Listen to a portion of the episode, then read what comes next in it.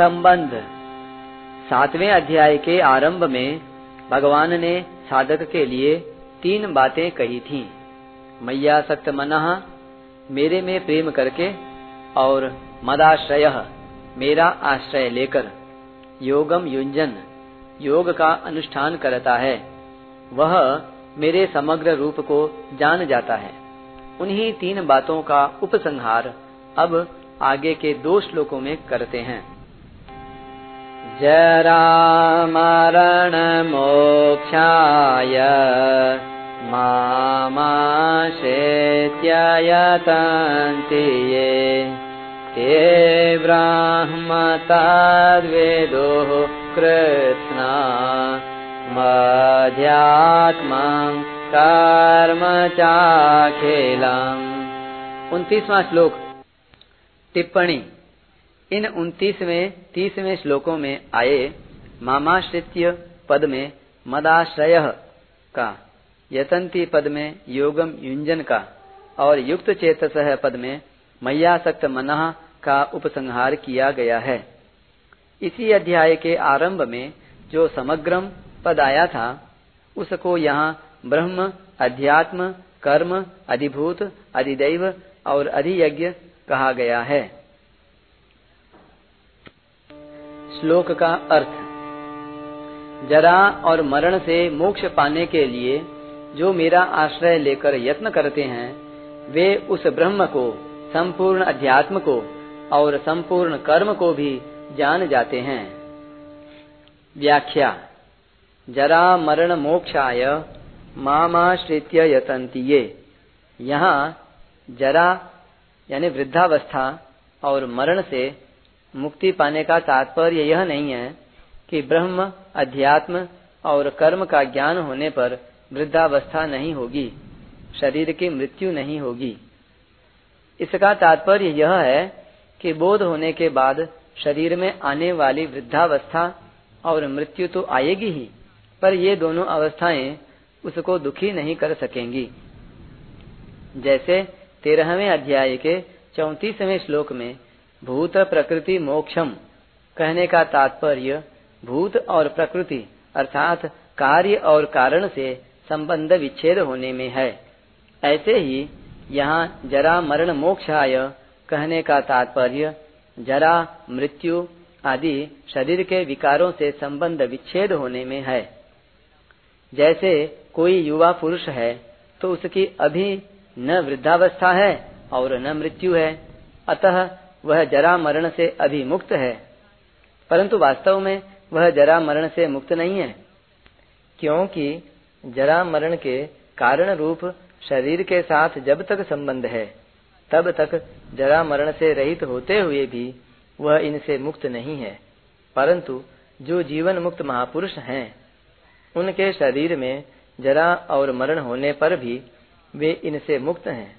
अतः जरा मरण से मुक्त होने का तात्पर्य है जिसमें जरा और मरण होते हैं, ऐसे प्रकृति के कार्य शरीर के साथ सर्वथा संबंध विच्छेद होना। जब मनुष्य शरीर के साथ तादात्म्य अर्थात मैं यही हूँ मान लेता है, तब शरीर के वृद्ध होने पर मैं वृद्ध हो गया और शरीर के मरने को लेकर मैं मर जाऊंगा ऐसा मानता है। यह मान्यता शरीर मैं हूँ और शरीर मेरा है इसी पर टिकी हुई है।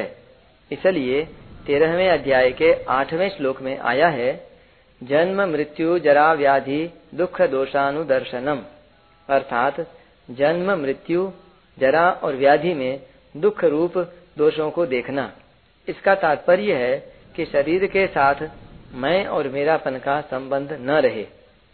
जब मनुष्य मैं और मेरापन से मुक्त हो जाएगा तब वह जरा मरण आदि से भी मुक्त हो जाएगा, क्योंकि शरीर के साथ माना हुआ संबंध ही वास्तव में जन्म का कारण है। कारणं गुण संगोस्य सदसद योनि जन्मसु, वास्तव में इसका शरीर के साथ संबंध नहीं है, तभी संबंध मिटता है। मिटता वही है जो वास्तव में नहीं होता। यहाँ मामाश्रित्य यतन्ति ये पदों में आश्रय लेना और यत्न करना इन दो बातों को कहने का तात्पर्य है कि मनुष्य अगर स्वयं यत्न करता है तो अभिमान आता है कि मैंने ऐसा कर लिया जिससे ऐसा हो गया, और अगर स्वयं यत्न न करके भगवान के आश्रय से सब कुछ हो जाएगा ऐसा मानता है तो वह आलस्य और प्रमाद में तथा संग्रह और भोग में लग जाता है। इसलिए यहाँ दो बातें बताई कि शास्त्र की आज्ञा के अनुसार स्वयं तत्परता से उद्योग करे और उस उद्योग के होने में तथा उद्योग की सफलता में कारण भगवान को माने।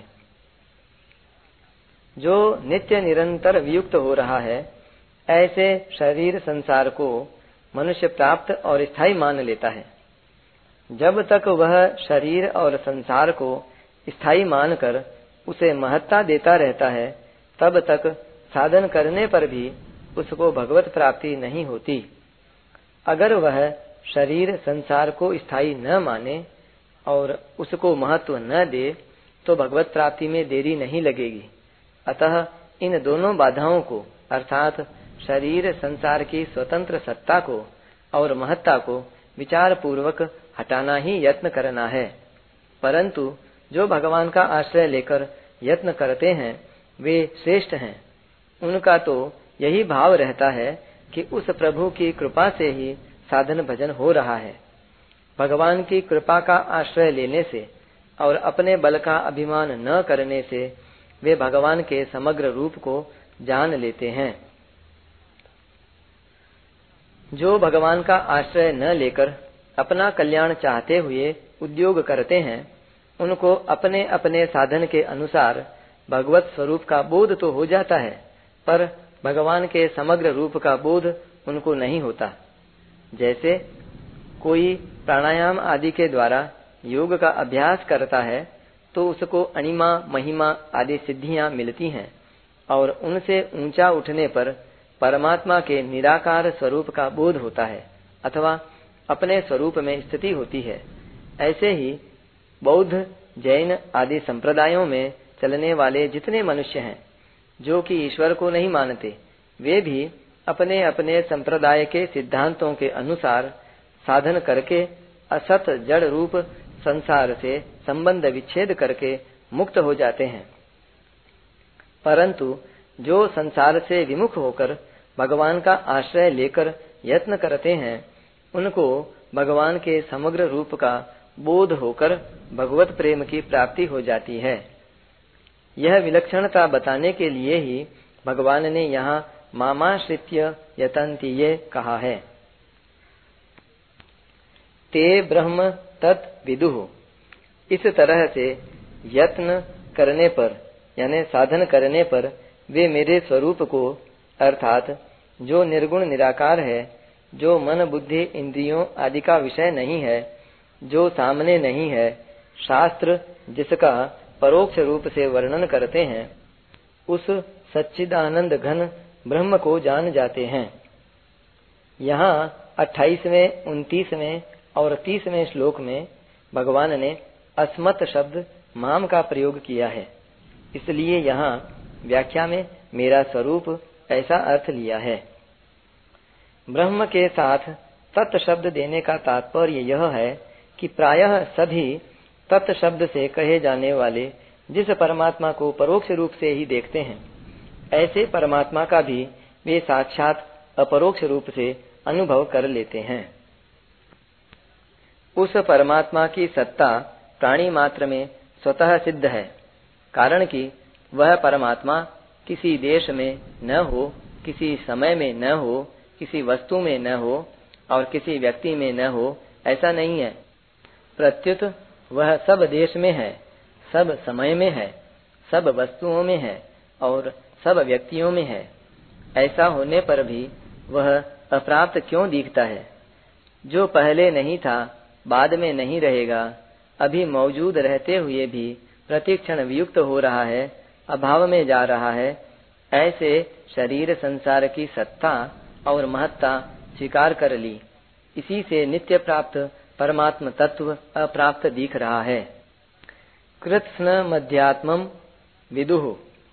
वे संपूर्ण अध्यात्म को जान जाते हैं अर्थात संपूर्ण जीव तत्व से क्या है, इस बात को वे जान जाते हैं। पंद्रहवें अध्याय के दसवें श्लोक में कहा है कि जीव के द्वारा एक शरीर को छोड़कर दूसरे शरीर को प्राप्त करने को विमूढ़ पुरुष नहीं जानते और ज्ञान चक्षु वाले जानते हैं। इसको जानने का तात्पर्य यह नहीं है कि जीव कितने हैं, वे क्या क्या करते हैं और उनकी क्या क्या गति हो रही है, इसको जान जाते हैं।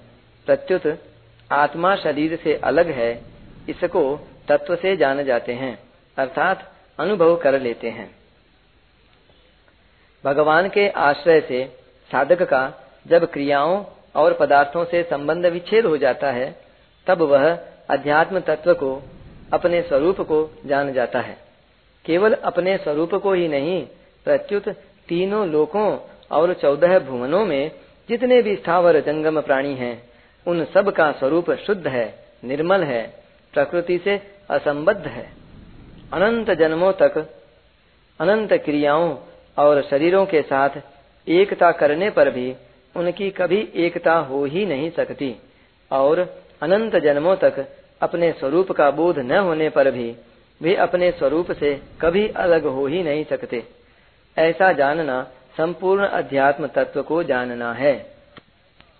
कर्म चाखिलम विदुः, वे संपूर्ण कर्मों के वास्तविक तत्व को जान जाते हैं, अर्थात सृष्टि की रचना क्यों होती है, कैसे होती है और भगवान कैसे करते हैं, इसको भी वे जान जाते हैं। जैसे भगवान ने चारों वर्णों की रचना की, उस रचना में जीवों के जो गुण और कर्म हैं, अर्थात उनके जैसे भाव हैं और उन्होंने जैसे कर्म किए हैं, उनके अनुसार ही शरीरों की रचना की गई है। उन वर्णों में जन्म होने में स्वयं भगवान की तरफ से कोई संबंध नहीं है, इसलिए भगवान में कर्तृत्व नहीं है और फलेच्छा भी नहीं है। तात्पर्य यह हुआ कि सृष्टि की रचना करते हुए भी भगवान कर्तृत्व और फलाशक्ति से सर्वथा निर्लिप्त रहते हैं। ऐसे ही मनुष्य मात्र को देश काल परिस्थिति के अनुरूप जो भी कर्तव्य कर्म प्राप्त हो जाए, उसे कर्तृत्व और फलाशक्ति से रहित होकर करने से वह कर्म मनुष्य को बांधने वाला नहीं होता, अर्थात वह कर्म फलजनक नहीं बनता। तात्पर्य है कि कर्मों के साथ अपना कोई संबंध नहीं है। इस तरह उनके साथ निर्लिप्तता का अनुभव करना ही अखिल कर्म को जानना है। जो अनन्य भाव से केवल भगवान का आश्रय लेता है, उसका प्राकृत क्रियाओं और पदार्थों का आश्रय छूट जाता है। इससे उसको यह बात ठीक तरह से समझ में आ जाती है कि ये सब क्रियाएं और पदार्थ परिवर्तनशील और नाशवान हैं, अर्थात क्रियाओं का भी आरंभ और अंत होता है तथा पदार्थों की भी उत्पत्ति और विनाश, संयोग और वियोग होता है। ब्रह्मलोक तक की कोई भी क्रिया और पदार्थ नित्य रहने वाला नहीं है। अतः कर्मों के साथ मेरा किंचन मात्र भी संबंध नहीं है। यह भी अखिल कर्म को जानना है। तात्पर्य यह हुआ कि भगवान का आश्रय लेकर चलने वाले ब्रह्म, अध्यात्म और कर्म के वास्तविक तत्व को जान जाते हैं, अर्थात भगवान ने जैसे कहा है कि यह संपूर्ण संसार मेरे में ही ओतप्रोत है और सब कुछ वासुदेव ही है, ऐसे ही वे भगवान के समग्र रूप को जान जाते हैं कि ब्रह्म, अध्यात्म और कर्म ये सभी भगवत स्वरूप ही हैं। भगवान के सिवाय इनमें दूसरी कोई सत्ता नहीं है। परिशिष्ट भाव, भगवान के सम्मुख होना सबसे बड़ा पुण्य है, क्योंकि यह सब पुण्यों का मूल है। सन्मुख होई जीव मोहि जबहि, जन्म कोटि अघ नासहि तबहि। परंतु भगवान से विमुख होना सबसे बड़ा पाप है, क्योंकि यह सब पापों का मूल है। जिन मनुष्यों के पाप नष्ट हो गए हैं, अर्थात जो संसार से विमुख होकर भगवान के सम्मुख हो गए हैं, वे राग द्वेष, हर्ष शोक, सुख दुख आदि द्वंद्वों से रहित होकर भगवान का भजन करते हैं। भजन करने वालों के प्रकार का वर्णन भगवान सोलहवें श्लोक में चतुर्विधा भजन्ते माम पदों से कर चुके हैं। राग द्वेष मनुष्य को संसार की तरफ खींचते रहते हैं। जब तक एक वस्तु में राग रहता है तब तक दूसरी वस्तु में द्वेष रहता ही है, क्योंकि मनुष्य किसी वस्तु के सम्मुख होगा तो किसी वस्तु से विमुख होगा ही। जब तक मनुष्य के भीतर राग द्वेष रहते हैं तब तक वह भगवान के सर्वथा सम्मुख नहीं हो सकता, क्योंकि उसका संबंध संसार से जुड़ा रहता है। उसका जितने अंश में संसार से राग रहता है उतने अंश में भगवान से द्वेष अर्थात विमुखता रहती है। दृढ़ व्रता है, ढीली प्रकृति वाला अर्थात शिथिल स्वभाव वाला मनुष्य असत का जल्दी त्याग नहीं कर सकता। एक विचार किया और उसको छोड़ दिया, फिर दूसरा विचार किया और उसको छोड़ दिया। इस प्रकार बार बार विचार करने और उसको छोड़ते रहने से आदत बिगड़ जाती है।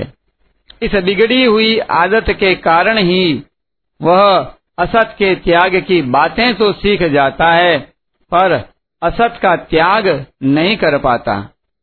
अगर वह असत का त्याग कर भी देता है तो स्वभाव की ढिलाई के कारण फिर उसको सत्ता दे देता है। स्वभाव की यह शिथिलता स्वयं साधक की बनाई हुई है, अतः साधक के लिए यह बहुत आवश्यक है कि वह अपना स्वभाव दृढ़ रहने का बना ले। एक बार वह जो विचार कर ले उस पर वह दृढ़ रहे। छोटी से छोटी बात में भी वह दृढ़ रहे, पक्का रहे, तो ऐसा स्वभाव बनने से उसमें असत का त्याग करने की, संसार से विमुख होने की शक्ति आ जाएगी।